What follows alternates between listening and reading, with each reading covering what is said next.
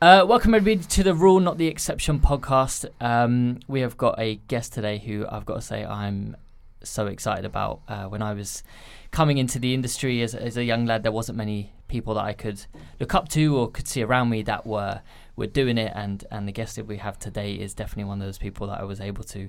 Um, so welcome, Sacha Dhawan. Oh, thank you so much. That's really nice to hear, by the way. No, it was it, you know when when you agreed to come on, I, I've got to say it was definitely one of the guests where I was like. I'm, I'm super excited about this one because when I started in the early 2000s and I would look around um, about you know actors who would look like me or then break it down even further, people who are probably of my generation. I don't think there were any, and, and I think Riz hadn't quite popped yet at that point. Um, and you know, you'd done a bunch of work, and I'd just done a show called Brits and worked with Manjinder. Oh yeah. And yeah. um, you know, at that time, you get to know actors, and you're like, "Oh, what have you been up to?" and, and all of that. And she was like, "Oh, I just did this film called Bradford Riots." And at the time, I thought, "Well, I'm, I want to check that out." So I bought the DVD. Um, for anyone listening, that's a, a, disc that you used to put in a in a machine, and you could watch stuff through that. Um, and uh, and obviously, you were the lead character in that, which I'm definitely going to come back to later. But there was the first time where I was like, "Holy crap!" There's someone sort of my age that's that's doing it as a leading character. Yeah. Which you know, I don't know about you at that point, um, looking around because you would have had a lot more experience. That there there must have not been anyone, if any at all? Yeah, no, there, there, there, wasn't. But I think what's what's so nice to hear is you're always so focused on your own journey and striving to do the best that you can do, and you you forget about the the next generation who are watching the work and are inspired by what you do. And it's yeah. Even just hearing it now, it kind of you know, it gives me that sense of motivation to keep plowing on, you know. Yeah, no, that's amazing. Well, I want to take it back a little bit.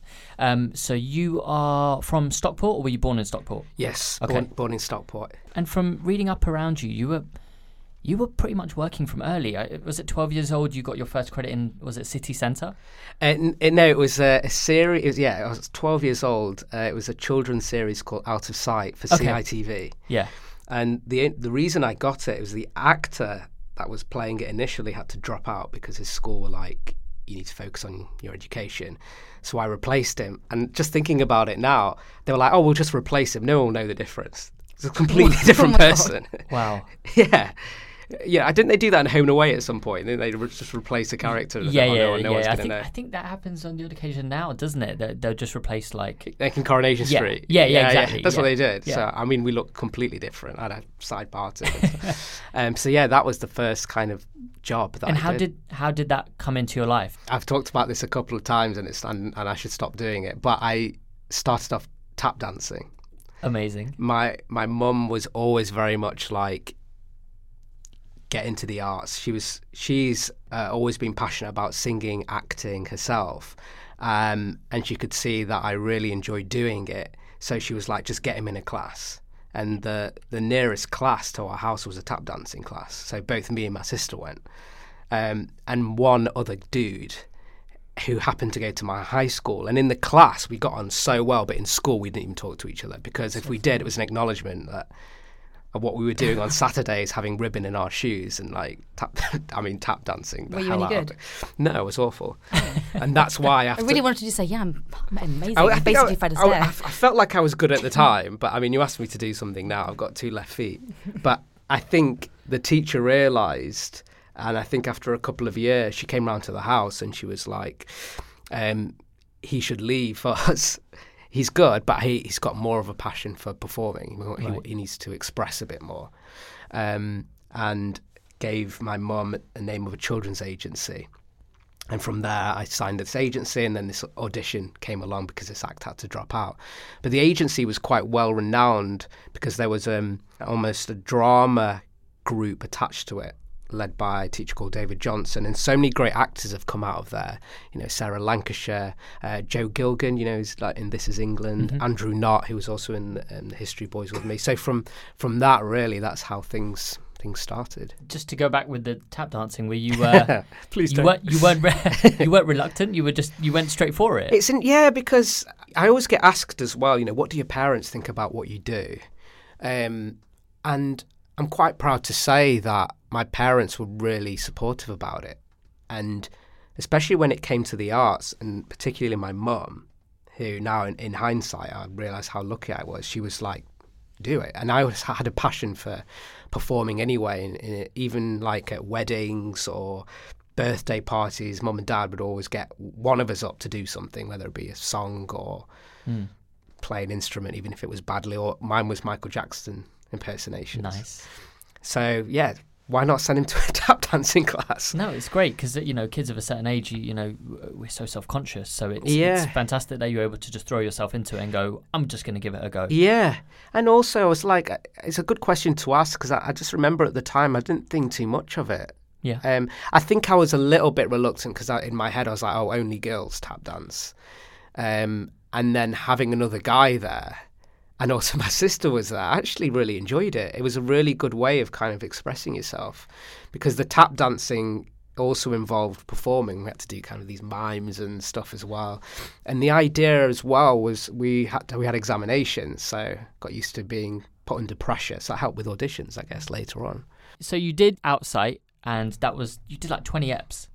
Yes. That, you know, and then you went on to do like um, the last train, Mm. and then you did uh, Weirdsister College, which was like another 13 eps. At this point, you're like 15 years old.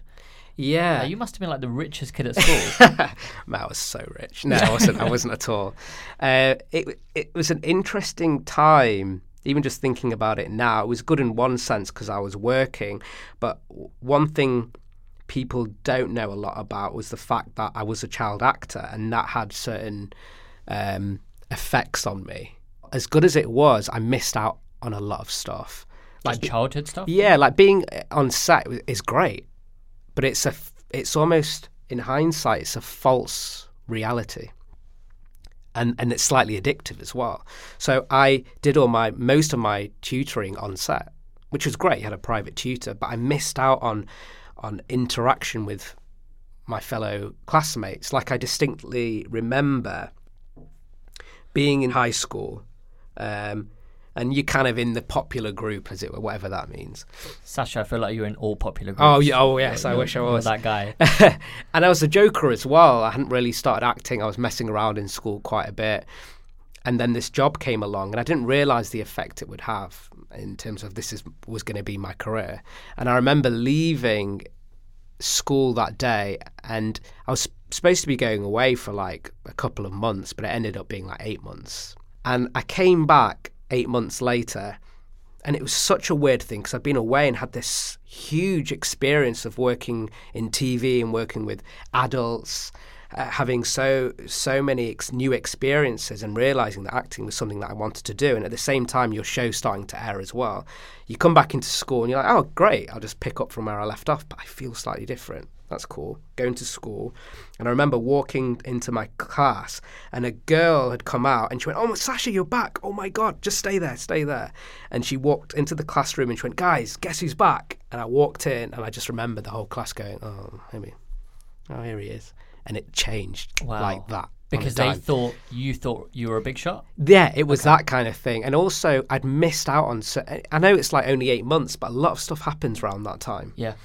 Um, and I became the least popular. Um, I was I was very isolated, and I couldn't wait to kind of just get my exams done and get the hell out of there.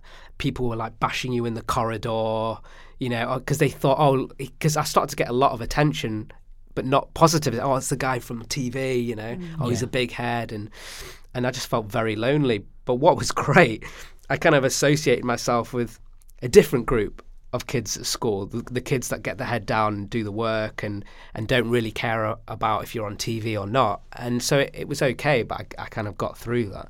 Um, so as great as things were happening work wise, there was an element that people don't really know about is what happens off screen and Yeah. growing up. And so, And in terms of um, from the cultural side of it, and you you you know you're working at this point, and you're looking around, are you conscious at that age of being? Uh, I, I'm you know I'm not sure how you identify yourself, whether it's British, British Indian, mm-hmm. British Asian, you know wherever you however you like to see yourself. Are, are you conscious of that? Do you go on set and go? Wow, there's nobody else that's like me. Or at that age, were you just sort of getting on with it and you're not aware? Well, well, it's two things. Now, I do think about this. Is i on on one level, I was just not thinking too much. I was just enjoying the ride. I was enjoying the work. I wasn't going home going, oh, I could have done that scene better, or what's my identity and where do I fit in? Which is probably amazing, right? Which is great in one sense because I, eh, I, I, I could do a scene and not and just be very present. I could juggle so many things as well. I was doing my tutoring as well, and then they'd call me and go, "Oh, you're doing this scene, great. What are we doing? Boom, do it." And I enjoyed the experience. I really did. But I, I think about it now and I go, was that maybe a false sense of reality? Did I really know who I was? Yes, it liberates me in one sense, but only now, probably since doing Boy with the Top Knot, uh, and maybe before then, things were evolving, not just as an actor, but also my uh, just my general sense of identity. And it's brought up a lot of stuff. Mm. You know, the stuff I was talking about as a child actor, yeah. my family, identity, uh, and it's it's it's an interesting time, which I only know is setting me up for the next chapter. I suppose you sort of, for want of a better word, lived in different ca- characters from such a young age. Yeah. How did you find time, and how did you use that time to try and connect with yourself? Exactly. Or did were you just sort of well, I'm this person today and I'm this person at school. And you know, yes, exactly. You're playing all these different characters, but also you thrive. It's almost like an addiction in terms of being on set because you get into that false sense of reality, false sense of confidence. But and then in the time in between, I can't recall that much. Mm. And actually, I'm realizing hindsight's because didn't, didn't quite know who I was. Yeah. I'm thriving to play someone else. But now, over the last couple of years, I'm focusing more on my identity and also my community as well, and how that works hand in hand with what I do. And I f- and I and I'm, I'm excited about the prospect of that. Do you look back now and go, oh, "I wish I was more conscious of it then," or do you sort of look back and go, "No, I actually I didn't mind being slightly unaware"? I think what's happening now as well is I'm kind of like what's done is done. Yeah. And I have to look at being present and laying the path for the future. Um, I don't regret any of it. And I, I guess I always think that things are going to happen in its own course, if that makes sense. Yeah. And the minute you start trying to control it, it's going to go. It's not going to go the way that you think it is. You've just got to throw yourself into it. Because I've I've always been a person who always likes to control and think too much about things. And one of the things I've learned recently is just let it go, see what happens. And then suddenly Boy with the Top Knot comes along and the effect that has on you and the journey that took me on. Because I, initially with Boy with the Top Knot, I was like, there's no way I'm doing this. This is, I'm not playing an Indian character in this, you know? Yeah. And I think it becomes more complex than that. What made really. you change your mind about that role? Well, I think, and it's taken me a couple of years after doing Boy with a Top Knot to realise it, is that going back to your question about identity, I think if it goes back to being in school again, and I didn't question it at the time, only now I'm like, oh yeah, there was only really about three other kids like me. So it was all about fitting in. That's all I did. I don't talk about being Indian, and you know, I, I even at home, if it was Diwali and you get your, you know, the string put on. Yeah, yeah, yeah, yeah. yeah.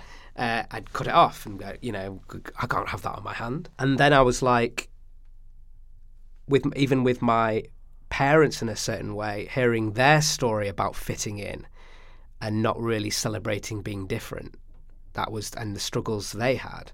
That's in a way, I feel like I've been conditioned to just fit in. Don't talk about being different.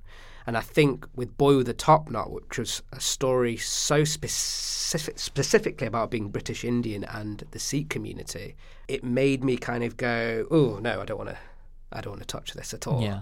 But actually, I realised I had to com- I had to confront that. I had to confront my identity and start figuring out who I was. And I think from conditioned behaviour, I think our generation now oh, are making more of an effort to start asking those questions and break out of the mold a little bit. And it's quite it's quite terrifying, which it has been for me. But like I said, it's it's certain certain Do you conditioning. feel like um, having done that show? you were you sort of allowed yourself to explore that space that you never gave yourself to. Yes, I did. Yes, it was, and I turned it down initially, um, and I was like, I'm not even gonna, I'm not even gonna think about this. Um, and then it was actually my girlfriend who said to me, "You need to maybe could reconsider this because I don't think this is about the work; it's about you.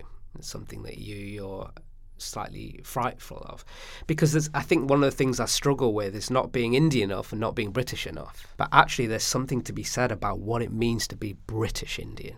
Yeah. Not Indian, not Indian, but British Indian. Something very specific, and I think Boy with the Top Knot allowed me to explore that a little bit and not be ashamed of it in terms of. Uh, some, sometimes I've been afraid when people go, "Do you speak language?" And I'm like, oh, "I understand." Like, oh well, you know, it's, it's fine. I was Yeah. born here. That's this is part of that's part of my identity, and not not be ashamed of it. No, I think that's a fantastic way to put it um, because, you know, we definitely live in an era right now where people are trying to be boxed somewhere. You're either left, you're right, you're Labour, you're Conservative, you're British, you're Indian. You can't be both. The grey Yes. area doesn't exist for a lot of people. Exactly. And one of the things I found, I was t- chatting to a friend about it, and I feel when people ask me what my story is, I'm still using my parents' story. Oh, my parents arrived here when it was about four, five, you know, then they Yeah. said, no, no, no, what, what's your story? Mm. And I've not really considered it as much about being British Indian, about growing up in Stockport, talking about what it was like for me, juggling two cultures, as it were. And that, that's something I think we need to celebrate more as a community. Why do you think we do that where it's like, you know, tell me about you. Oh, okay, so from, you know, from my example, oh, my mum came over from Uganda and it's like, but, But do you- I I- wonder why do we you know do what that. I find really interesting? Because I'm a little bit different from you guys in terms of I've not been born and bred in, in the UK and I'm mixed. Um, my mum's Ukrainian, my dad's Nepalese, but Wow. they moved around. What I find interesting is that we were never conditioned to feel ashamed. Mm. There was such a sense of pride about being Nepalese and Ukrainian. Yeah, yeah. And so I always found it so interesting now coming into a community uh, where I am surrounded by more British Asians that there's so much talk about, like you said, that you felt ashamed and the sense of justifying is, I think, I find like when you talk about, oh, my parents, this and this, it's like, I'm justifying why I'm this way. I'm Yeah. justifying why I'm different. And I find that really fascinating. I think what was what's interesting as well is my my parents had been conditioned to kind of kind of fit in, but they were never. I didn't ever feel they were embarrassed about being Indian. They were very happy to kind of um, celebrate their identity, but I don't think they ever quite understood. I don't think they ever will because they weren't born here. I was. They didn't quite understand what it means to be British Indian. What does it mean to you?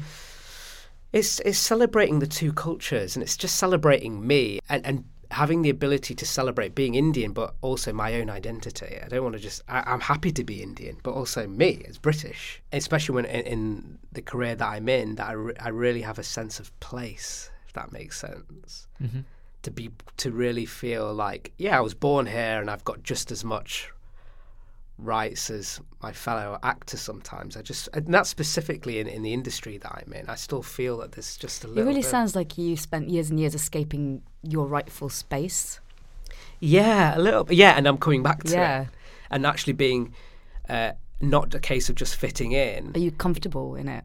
I'm you still- becoming more comfortable in it, and being able to talk about it, uh, not just as an actor, but just on an emotional sense as well, or a mental, my mental state, and Well, that actually leads nicely on to the fact that, um, again, when you were younger and you were coming up as a child actor, um, one of your early credits was East is East.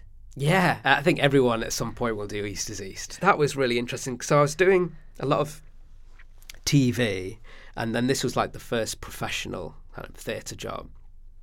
And I'd heard about East is East from the film, but at that point I didn't realise the effect it would have on me, and that was because it was predominantly uh, an Asian cast, and it was amazing. Yeah. I think that really opened up something in me because I hadn't interacted with No. Asian actors. I didn't. I knew there were some, but I, I didn't. Hadn't like you said, I was a child actor and hadn't been aware of what that actually means. But to suddenly sit in a room, and especially the play East is East brings up a lot of that. It bring it, it encourages everybody to talk about their own upbringing and past. It was it was like, oh, there are other actors like me who've gone through similar things who just get it without having to you don't have to explain yourself they Yeah. just know what it's like it was more than just a theatre job and i remember it again at the end of the job and i was kind of packing my digs away and um, i was sobbing my eyes out i was like oh i've got to get back to college but this has been really special. Like I think e- even there's like um, a guy who played my brother in it is still to this day one of my well the closest friend. Wow. Yeah, he kind of took me under his wing, you know. And not only that, he allowed they allowed me, in particular him, allowed me to because like 17 at the time to just experience stuff that I hadn't like going out, going clubbing, smoking, drinking. And you were doing it in at the Haymarket in Leicester, right? Which Yeah. is a large. There's a large um, Asian population there as well. Yeah. So was that a lot of the audience? Yes, it was, and that was great. And and I think what's brilliant about that play is it's it's full of comedy and it's full of so much heart and drama.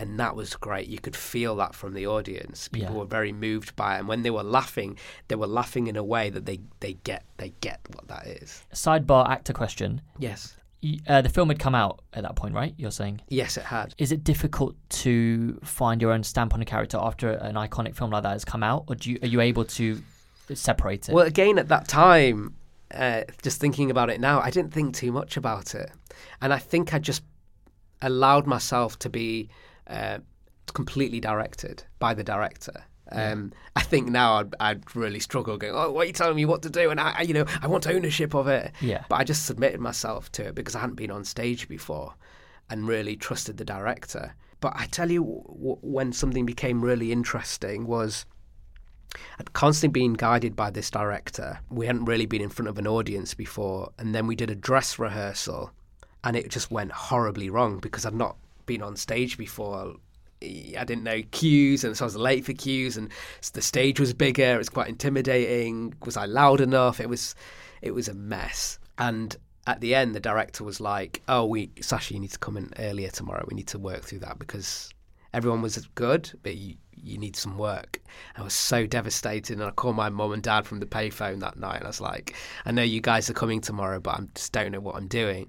But then when the first preview happened, something just clicked. And it was like I didn't need the guidance anymore. It was like it just felt like, yes, this is this is what this is what I'm supposed to be doing. I know it sounds really naff, but it just kind of the everything just lifted. Getting an audience in there, it was all those times when I was like performing for my mum and dad or at family parties and that buzz that I had, even if I was doing tap dancing or Michael Jackson impersonations, just being on stage in that play in that moment was something I'll never forget. It was the f- yes, it was the first preview. It was the first preview of my kind of all this work that I'd done, and Yeah. it was it just all no, it's like, just this there's is a payoff there, the isn't pay- there? This is what I'm meant to be doing, and everything just it just lifted. You know? And how was just the rehearsal process being different to, you know, doing screen for so long? Yeah, it was. It, it was so such new territory for me. The idea of warming up, and I think with theatre as well, it's it's not just about performance. It's really about your your physical and emotional state. Is all kind of you spend a lot of time on the craft, you know, and that was interesting. I was initially a bit like, why are they going over this so much? Why are we asking so many questions? Why, do, you know? Some actors still do that now. Yeah, yeah, it's true. Um, and why are we doing like an uh, an hour's warm up before we start? You know, but I slowly grew to like it. I was like, oh, this is opens up a whole new craft. You know, stuff that will help me with screen as Yeah. it does while we go and do a play. You know. And then you move on a few years later because you said you went back to college after that, right? Yes, I did. Okay. Yeah. And then comes a a huge gig. I imagine um, something that may have changed the trajectory of your career. Maybe Yeah. not. I don't know. Um, and for anyone listening, I'm talking about the History Boys Yeah. um, at the National Theatre, which you know starred actors like James Corden, Dominic Cooper, Russell Tovey, of course, the great and wonderful Sacha Dhawan. like, how was that when that script came along? What did you know about it? Well, I knew it was going to be a hit. Yeah. No, I didn't really. I didn't. It was complete opposite. So, uh, I'd been a child actor. I'd done, you know, some theatre as well, and I'd kind of gone back and forth to school. Um, but I finished college. Finished college, and I was like, right, I can just concentrate on acting. Work's been reasonably steady. I've got my A levels in the bag. I'm not going to go to university. That's it. See you guys. I'm going to London. You know, didn't happen at all. Everything just went so dry. Did you move to London? No, I didn't. I couldn't. I had no money. Um, and um, all my mates went to uni, and that life started for them. And I worked with my dad in Manchester. And at that point, he had a uh, clothing uh, shop, which I helped work with him in. Um, but he basically had a shop, and then the landlord gave him the shop next door to get rid of all the crap stock they didn't want. So it was my job to work in this second-hand shop, and I sat there with a bum bag around me and a gas heater, and I was like, "Oh shit, what do I do? I don't know what to do." I'm just waiting for auditions, nothing's coming in. In hindsight, it was the most amazing thing that happened, which I feel led to the History Boys. And I was talking about when you don't think too much and just submit with it and just Yeah. maybe it happens for a reason. I didn't see it at the time, but in hindsight, I'm like, oh, I get it. I sat, I used to sit there for hours not doing anything, just like thinking, writing on a newspaper, doing crosswords, and there was a mirror. So sometimes I'd do a monologue in the mirror and watch my performance. Then someone would come in and they'd be like, why is this fucking idiot talking to himself and then leave? But anyway, I started writing at that point. I was like, oh, I've got to but it wasn't like, oh, I want to be a poet. It was just all this stuff started coming out about identity, who I am, and just ideas that I had. Um, and the long and short of it is, I took these poems in the hope of going to a poetry workshop in um, Manchester. It was called the Green Room Theatre at that time, but I turned up and no one was there. I was like, oh shit, because I built all the courage to go up there with like all my poems that I'd written over the last couple of months. No one was there. Um, and then I was like, oh, well, I'll just have a drink and sit down and come back another time. But then this guy came up to me and he said, Are you here for the workshop? I said, Yes. And he said, Well, no, no one's turned up, so I was just going to cancel it. So I'm really sorry. I said, No, no worries. He left. Then he comes back again about five minutes later and he said, Have you got any stuff with you? And I said, Yes. So I showed him these poems and he's like, Oh, well, let's let's work on it together. And he ended up becoming a bit of a mentor. He was one of the top poetry performance artists in Manchester. So I ended up working with him and he mentored me. So I ended up finding a routine for myself in Manchester. I'd work with my dad, I'd write, I, I'd read about different practitioners just to keep my my brain busy. I was learning about Peter Brook, um, Yeah. Ibsen, Bre- Brecht. Uh, I was going to screen acting classes just to kind of keep myself busy, but also really figure out what I've been doing this work, but I hadn't really thought about my process or who I am and blah blah blah. And now suddenly I put my attention on something else and I'm keeping busy. I'm sitting in Manchester Library upstairs on the fourth floor writing and, and I get a call about uh, this play called The History Boys. Alan Bennett is writing it. And I went, wow, Alan Bennett, the guy that I studied in my GCSEs. And this play came along and it was about 250 pages long. And to be honest, I didn't understand a fucking word of it. It's so complicated. And I was a little bit like, but I'm quite settled in Manchester now. Do I do I want to be? Of course I want to be against. Yeah, I guess I'll, I'll audition for it. And I was a nervous wreck. Had acted for ages, and and in my audition, you know, Alan was there. Nick Hytner, Toby Whale. I was at the National Theatre. It was so overwhelming, but I was so nervous. Um, and at the end of the audition, I went, "Oh, I've written a poem um, about. I know people always ask you what you think of the play. Um, I'm not very good at articulating it, but I can, I can do it in poetry performance. And I saw Toby Whale just kind of go, "Oh, for God's sake!" and Alan was the only person who went, "No, I'd love to hear it." So I performed it. No one said anything, and I left the room. But I got the job. It was great. Moved to London, and then on press night, Alan wrote a note, and he said, "I'm so glad you wrote that poem because that was what clinched the job." And I remember it because it defines how I approach my work now and stuff. But that, yeah, it, it getting the a play in London for nine months was enough. But the fact that it, I didn't realize that at that time the impact the play would have on people because it was a 250 page play it was you know and that's how alan alan just writes and then nick Yeah. is almost like an editor as well and they craft it in rehearsals and it became the history boys my character became Akthar and then suddenly before you know it broadway film And Yeah. I- mean, did you know? Because obviously poetry is a theme of the play as well, Yeah. right? Was that something you knew going into it, or was it literally you just going, "Well, let me just see if I can give them something else"? No, it was like, um, yeah, because yes, poetry was a big part of the play, and the fact that you know Hector, our teacher in the History Boys, was teaching these things and and how art is important. It's not Yeah. just about getting into Oxford and Cambridge. These are the things that you'll learn. These lessons that we're talking about now, the things that you'll treasure for life. And I can't remember what I did in my science class, but I remember these experiences of sitting in my dad's shop. Yeah. And all of that tied in. I just thought I'd never done it before. And they'd only give me a small scene anyway, and I just thought I had something to say about the pl- about the play as well. It wasn't like, oh, let me just. I really felt strongly about it Yeah. and what I connected with it, and that's why I wrote Do you it. find, because I'm certainly one of them, do you find a lot of um, actors will message you and say, "Oh, I've just played Akthar in the History Yes, you do. Yeah, you do. You get that every so often on social yeah, media. or you something. do. And I, I almost get because it's also on the um, like A level syllabus. Oh, so? Okay. sometimes people send me questions about what my thoughts are, and it's interesting, isn't it, as actors, if you're like the original cast in something, and in rehearsals you just kind of go along and you think bits about it. Yeah. But some of the questions you get in exams, I'm like, I don't, we didn't really think about that, you know, and then I've got to think about an answer. You know, what Hector It's is like, kind does of Alan even have an answer for that? Yeah, I do exactly. Oh, that's amazing because I, I did it um at the Colchester Mercury. Oh, you did it as well. Yeah, yeah. So I did it back in 2013, Right. and um, I actually I actually tweeted Sacha. Did Like, you? Yeah, you know, on the history book. I think I might have tagged. I didn't get a response, but I might. I'm pretty sure I tagged him in, in the tweet to be like. But I'm I'm sure you would have got that like from so many Oh. people over the years. No, it's great, and I just I love that other people. It's still you know it's still so many people are performing it. Have you gone to see revivals?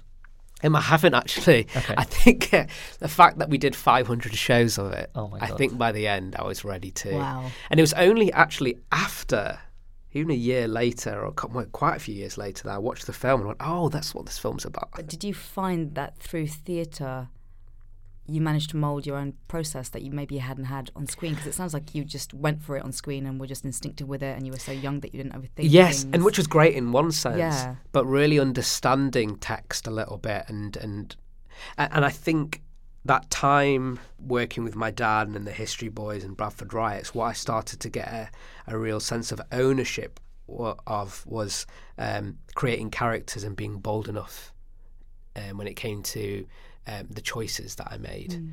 what what is your process?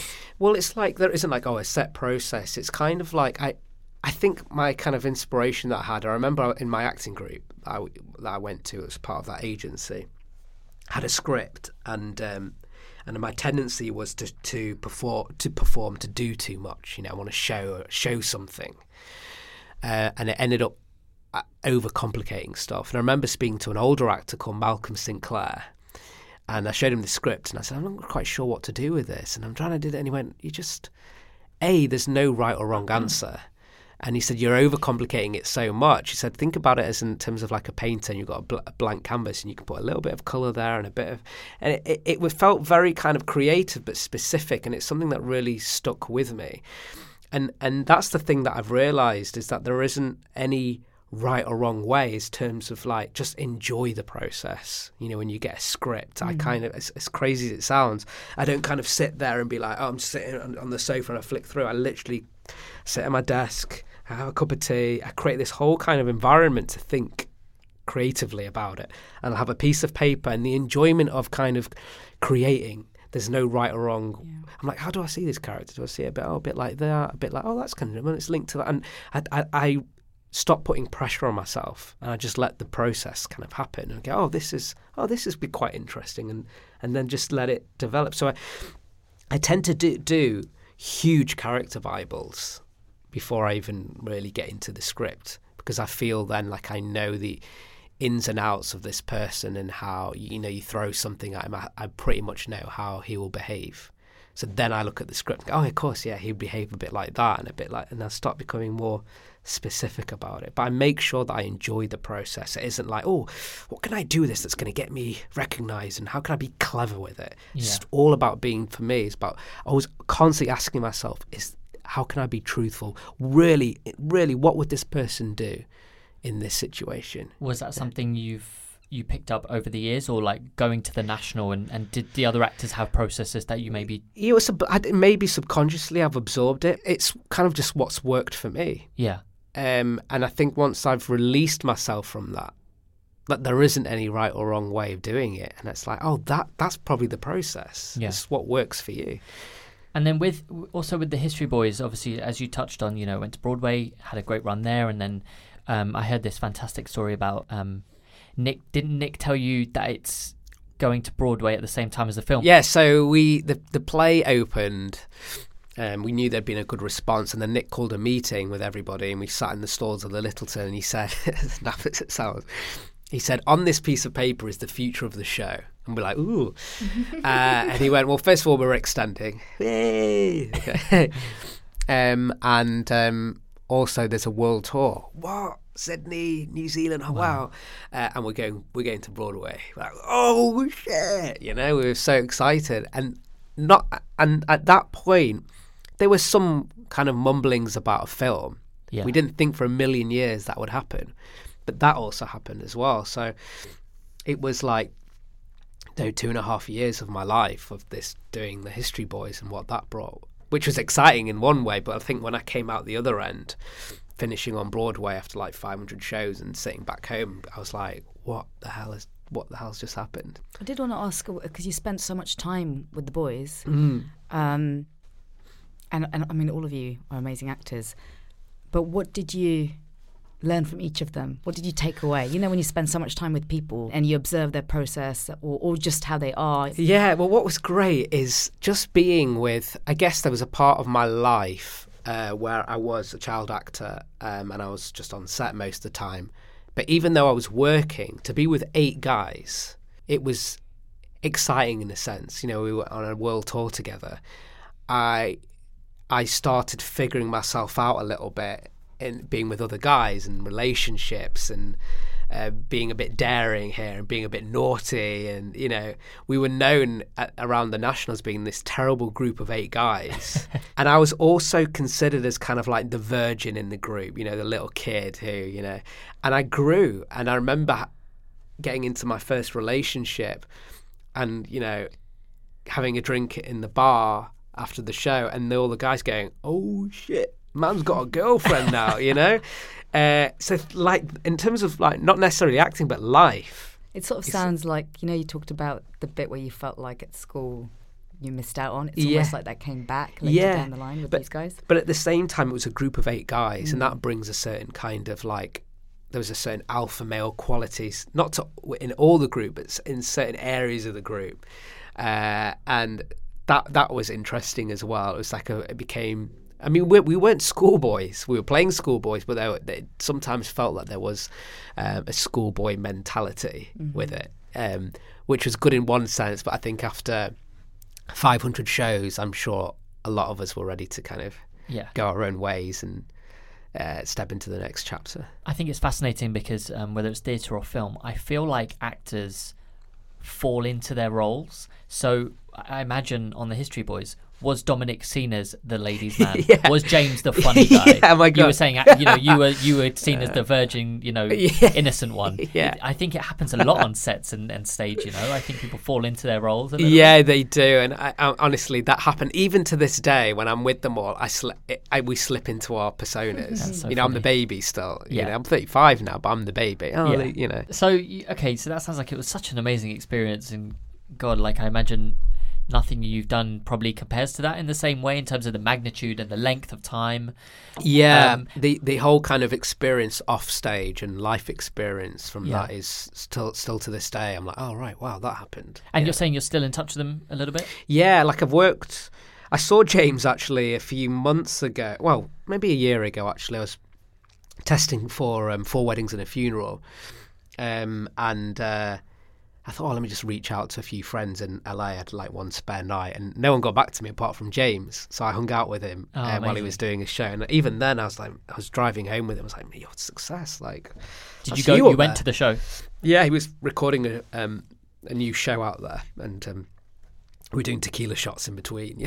Nice. uh, and it was just great to see his success, and it was amazing. It's a real strange. I hadn't seen him for years. It's a kind of strange connection, and Yeah. but it's like no, no time had passed, if that makes sense. And is it like you said, you fall back into yeah, you do. those- yeah, you those do fall back into it again. You know? Wow.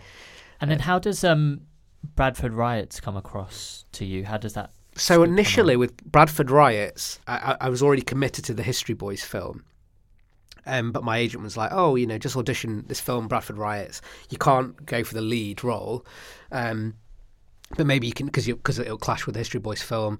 But there's maybe a smaller role that you can do in it." Um, so I auditioned. Didn't hear anything. I didn't even get the small part in it.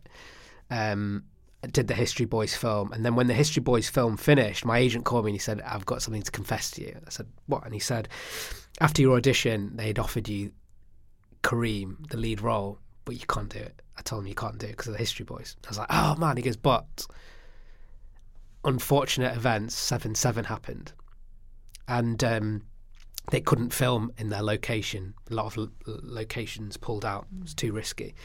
But they're going to film it now, and they want you to come back and audition for Kareem again. I was like, yes. Went in, Wow. auditioned, and it it happened. Yeah, That's amazing because you know you had you were opposite Manjinder Virk and yeah, Asian Dub Foundation were doing the music. yes, they did. Yeah. Neil Biswas was directing. Like again, was that the first time you'd been on um, uh, an environment where it was an all Asian um, core team since East is East? Is that fair? Um, yes, definitely, and and I realise in hindsight just how lucky I was and what that does to you as an actor. It really gives you a, a and, and talking about this false sense of confidence, but this gives you a sheer confidence and support working with fellow actors and creatives like yourself, um, in in front and behind of the camera. Um, and that was really special, especially the subject matter as well and what we were representing. We were representing uh, the community in Bradford, and I really got connected with that community as well. Like my whole identity changed a little bit. Yeah. You know, smoking loads as a bit of a rude boy, and I thrived off that a little bit. Yeah. Listening to uh, Punjabi music that I hadn't really done, Wow. um, and really absorbing that world became really. Um, yeah, I really enjoyed kind of taking all of that in. Do you do that with a lot of roles, or was it starting to do that when it was you thought, okay, well, this is a, a big lead role. I think it's important to maybe, Yeah, I'm still figuring myself out a little bit. It's not like oh, I was method. yeah, Uh, but I, it's a case of just absorbing the environment and enjoying enjoying the ride. That's Yeah. like, it's so interesting listening to you talk about identity and characters because I think when I speak to a lot of actors, they often kind of go, "Oh yeah, you know, I put this part of myself into this character." I'm almost hearing the opposite from you that your characters have taught you about yourself. Yeah, And that you were like trying trialing them out almost and going, I'll have a bit of that, I'll have a bit of that. yeah, And exactly. It's really fascinating. which which I, which I love. I'm not like oh, I'm going to stay in character and stuff, but I'm really inquisitive about other Yeah. people. I'm really fascinated in what what makes them tick, um, and also I'm really um, love celebrating all the parts that go. It's not just an actor; all the parts that go into it. Uh, I love being part of that and seeing all the pieces come together.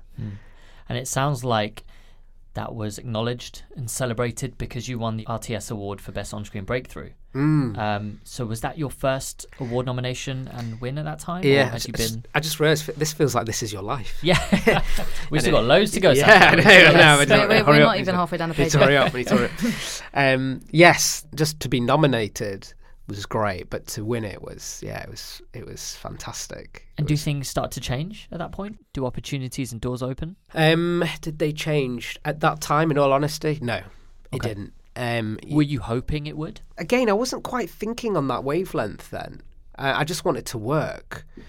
Um, and I think things went a little quiet. And I, th- I don't think I realised as well at that point that I did partly, but I didn't really take the reins in terms of I was like, oh, well, the way acting works is your, your, your agent will just find you an audition and, and time between you just kind of wait until an audition comes. I didn't realise that actually we need to take the power back a little bit and it's in our hands. We need to develop a sense of being more um, productive, you know, um, and being involved a little bit more in the scene.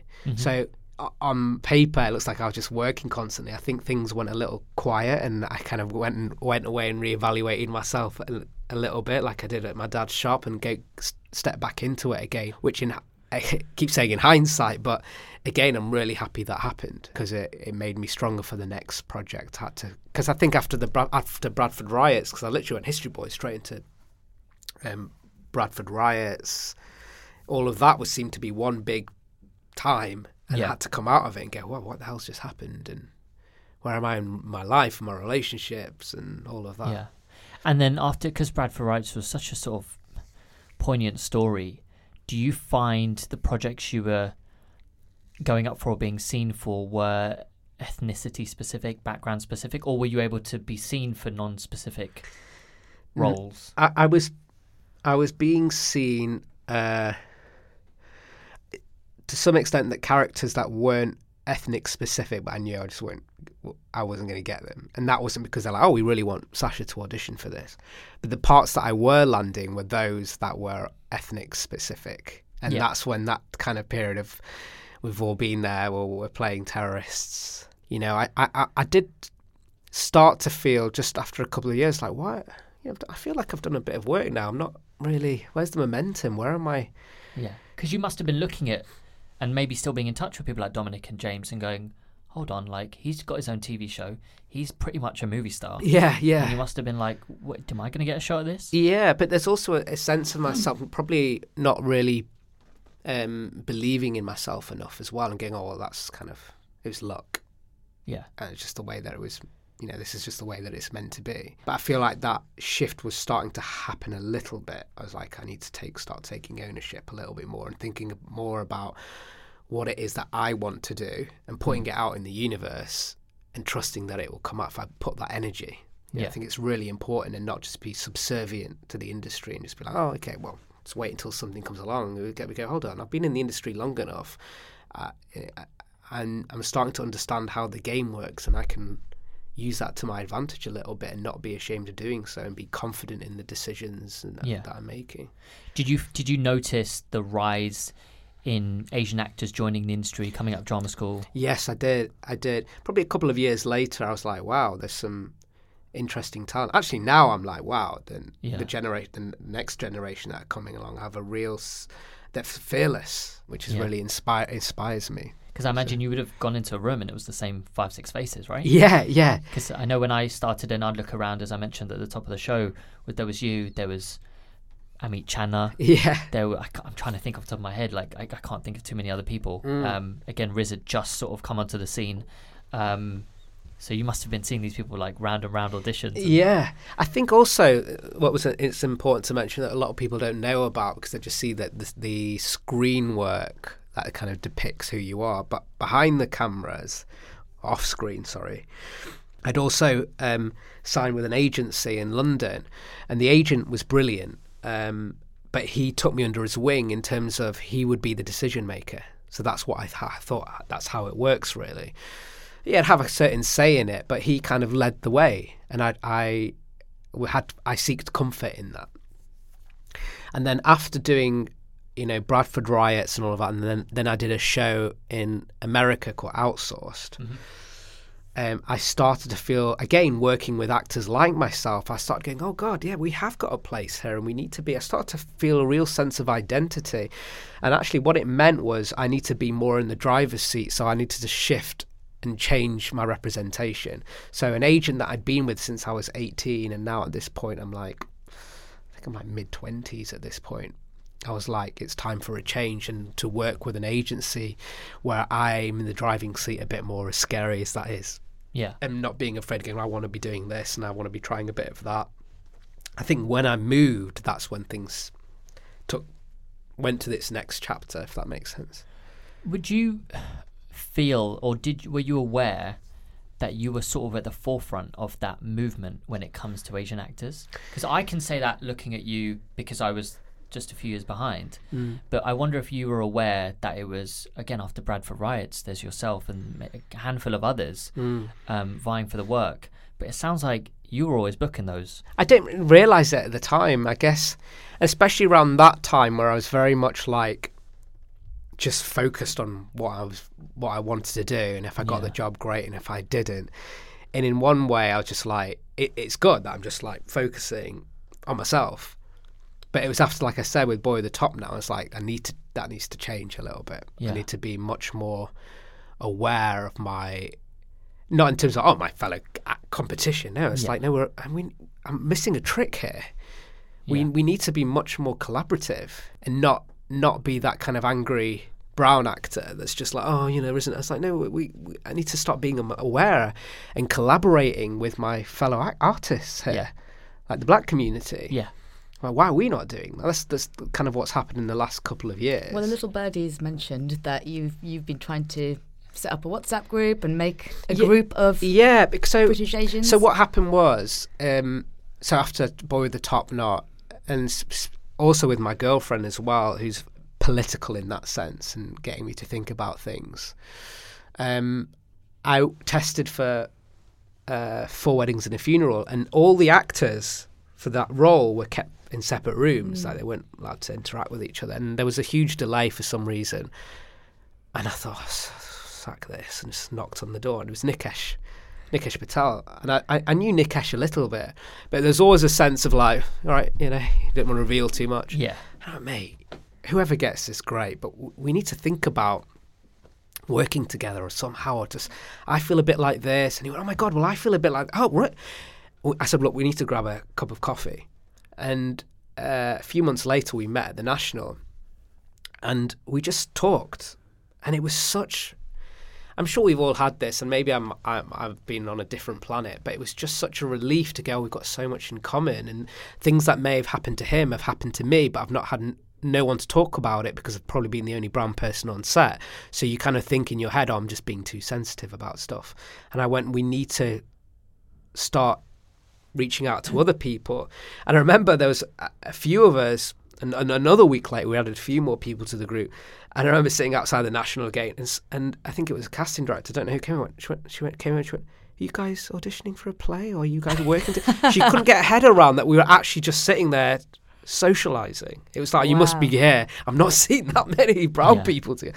And I thought, that is, this is, there's something here, you know, and we can't just be meeting for Christmas drink, so which is great, but it's a case of going, we need to start thinking, Absolutely. thinking and talking Yeah. and creating a sense of identity and, and taking the power back. Yeah, there's definitely bit, there's that definitely that strength in numbers thing, you know. There is, and we also a different pool of resources, and and I think between us all, someone might know somebody. I mean, we're sitting here doing this podcast. This was amazing, Yeah.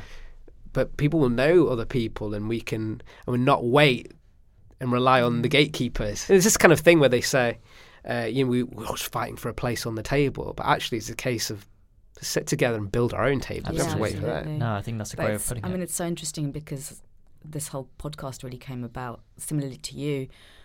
I- I'd often be the only person of color on, on a set, and so it was really interesting suddenly in Good Karma where I didn't have to explain; everyone understood. Yeah, Um, and it's so interesting doing this podcast and listening to different experiences, but also I can really relate. And I'm talking with people that are relating to me, yeah. to us.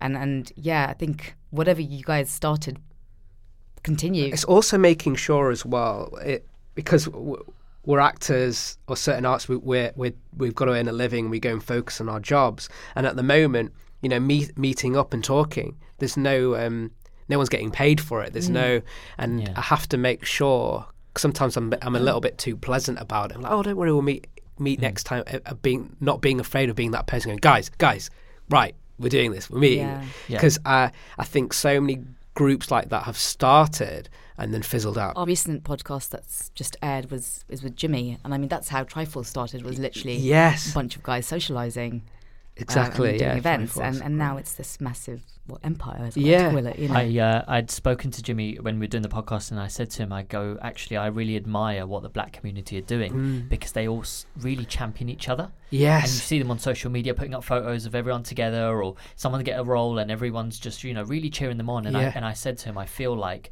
um, the Asian community don't have that yet. yes. I don't feel it will never happen. It's just not there at the same level yet, and I feel like it's something that should. And I'm so glad that you're doing something like that. I think it's really important. because I was talking about, and this is my experience about this um, sense of conditioning that I've had uh, of just fitting in, being slightly afraid of not wanting to ruffle feathers, you know, or when I've been on set and being the only kind of Asian guy on it, and not that people necessarily like, oh, he's just an Asian guy, but I, I sometimes am my own worst enemy because I slip into that. Oh, thank you, I'm so grateful for the opportunity. I think we all do. yeah, we you all know. do, but also because in a way we're told to. Yes, you know. exactly. You are inadvertently told to shut up and be quiet because Exactly. we've given you this opportunity. Yes. should be grateful. But you know what's so nice? When even when I just meet up with everybody and I hear everyone's experiences, and then I go back on set again, and it's almost like everyone's there in spirit, and I'm able to go, you know, so it's right. So you're just going to stand over there, and you're going to go, no, I'm not actually. And they're like, oh, I'm carrying myself a little bit different, Yeah. and that's my nature as well. I've always been that kind of like, oh, thank you, and I'm starting to find my identity and my voice a little bit, and I'm thinking if I can do that for myself, I want to help champion others as well. So you touched on the fact that you went and did um, outsourced in the states um, uh, after doing some projects in, in the UK, and was that a different experience going to do uh, a job over there? The way they do things, Because I imagine was that was it fair to say it was it was a probably a, a break for you in the states? Yeah, it was a big break. Um, in terms of like you get on set, the camera rolls, it's the same stuff. Okay. I've realised that a lot. You know, you, and it's a beau- beautiful thing where all the shit in politics, as soon as people go camera roll action, it's just left to you. You do what you need to do.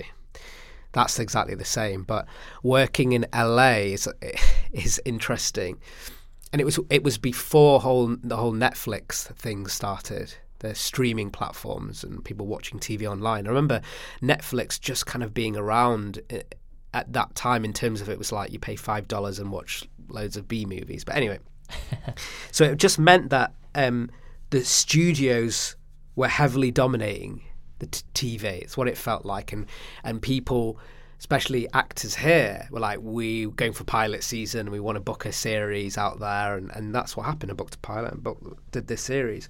But it was interesting. The politics out there is it felt as creative as it was. It felt very corporate when you're mm. working with studios. It, it, yeah, we were having a good time, but it, table reads, for instance, always felt very nerve wracking because you knew there were like there'd be like people listening in from another state, a big execs who you never really get to meet, but you felt like your job was always on the Well, line. because famously people have been fired from people have been. I've Yeah. I've seen it happen myself, um, and so you it felt like in a table read. You even when you're on set, always delivering. You've got to really deliver. Yeah, hey, we're having a really good time. It's, this is great, and the sun's out. But I always had to make sure my character was interesting. Um, because what uh, they were writing as well as they went along, and they'd start establishing who are the more interesting characters, and you start to see certain characters suddenly start getting less and less, and you know a lot of insecurity and paranoia happens, especially in network TV.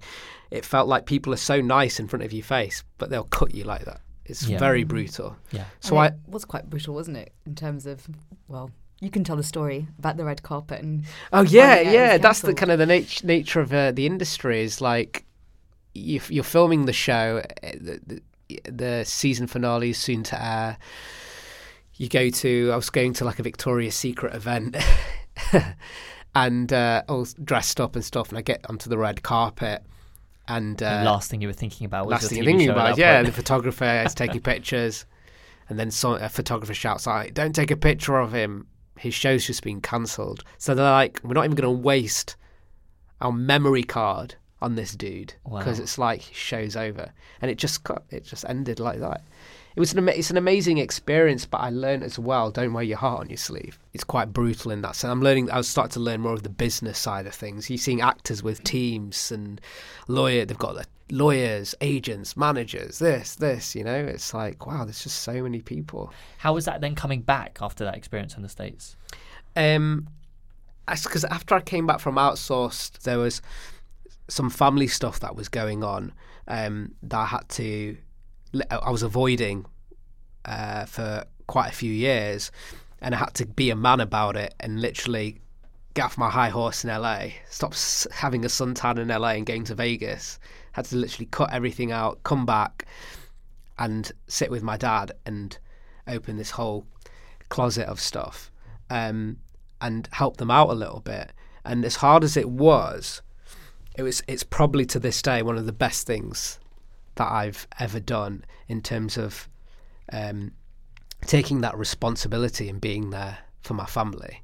And I, you know, I, I know we spoke about this um, before we we've come on uh, to record this, but you know, then something in your life comes along where you've you suffer with with Crohn's. Is that Yeah, I think, and I'm still still trying to understand it. So yeah, I suffer from Crohn's disease, um, like an autoimmune disease. how would you describe it to people for anyone that doesn't know? Oh, right. Yeah. So basically, it's where your um, y- your immune system is so over- overactive that it almost starts to attack itself.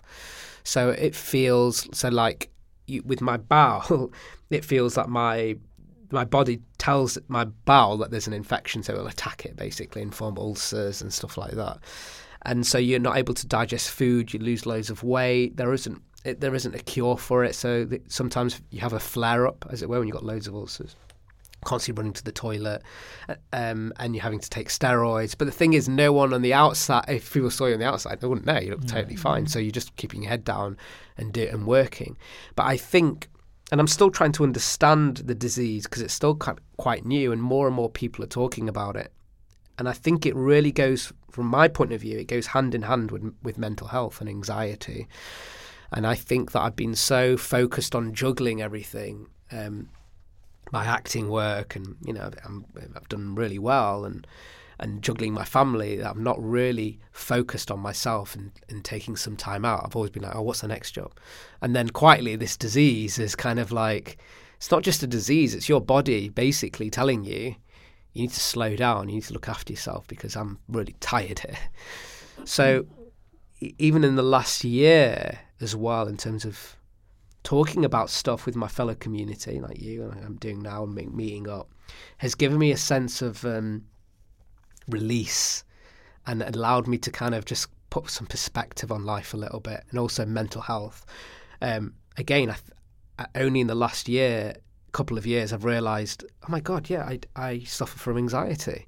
Those moments when i have been on set and I've, I've smashed out a, a, a good scene, but no one knows that prior to that, that I've sat in my trailer, I'm not eating lunch, I'm not being able to sleep at night.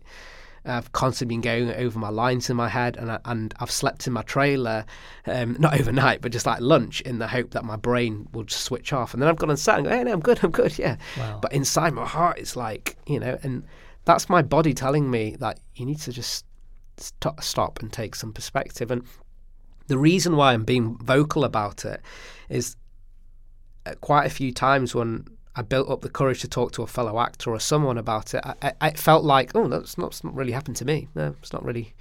And probably they're right. It may not have happened to them, but I know damn well that there are actors or creatives or people in other industries, particularly men, who are going through similar things and have no one to talk to about mm. it. And it, I think it's really important because even now I'm still ba- battling with being vocal about it and seeking help and and making sure I take the necessary time to just stop go on holiday, enjoy my life, connect with my friends.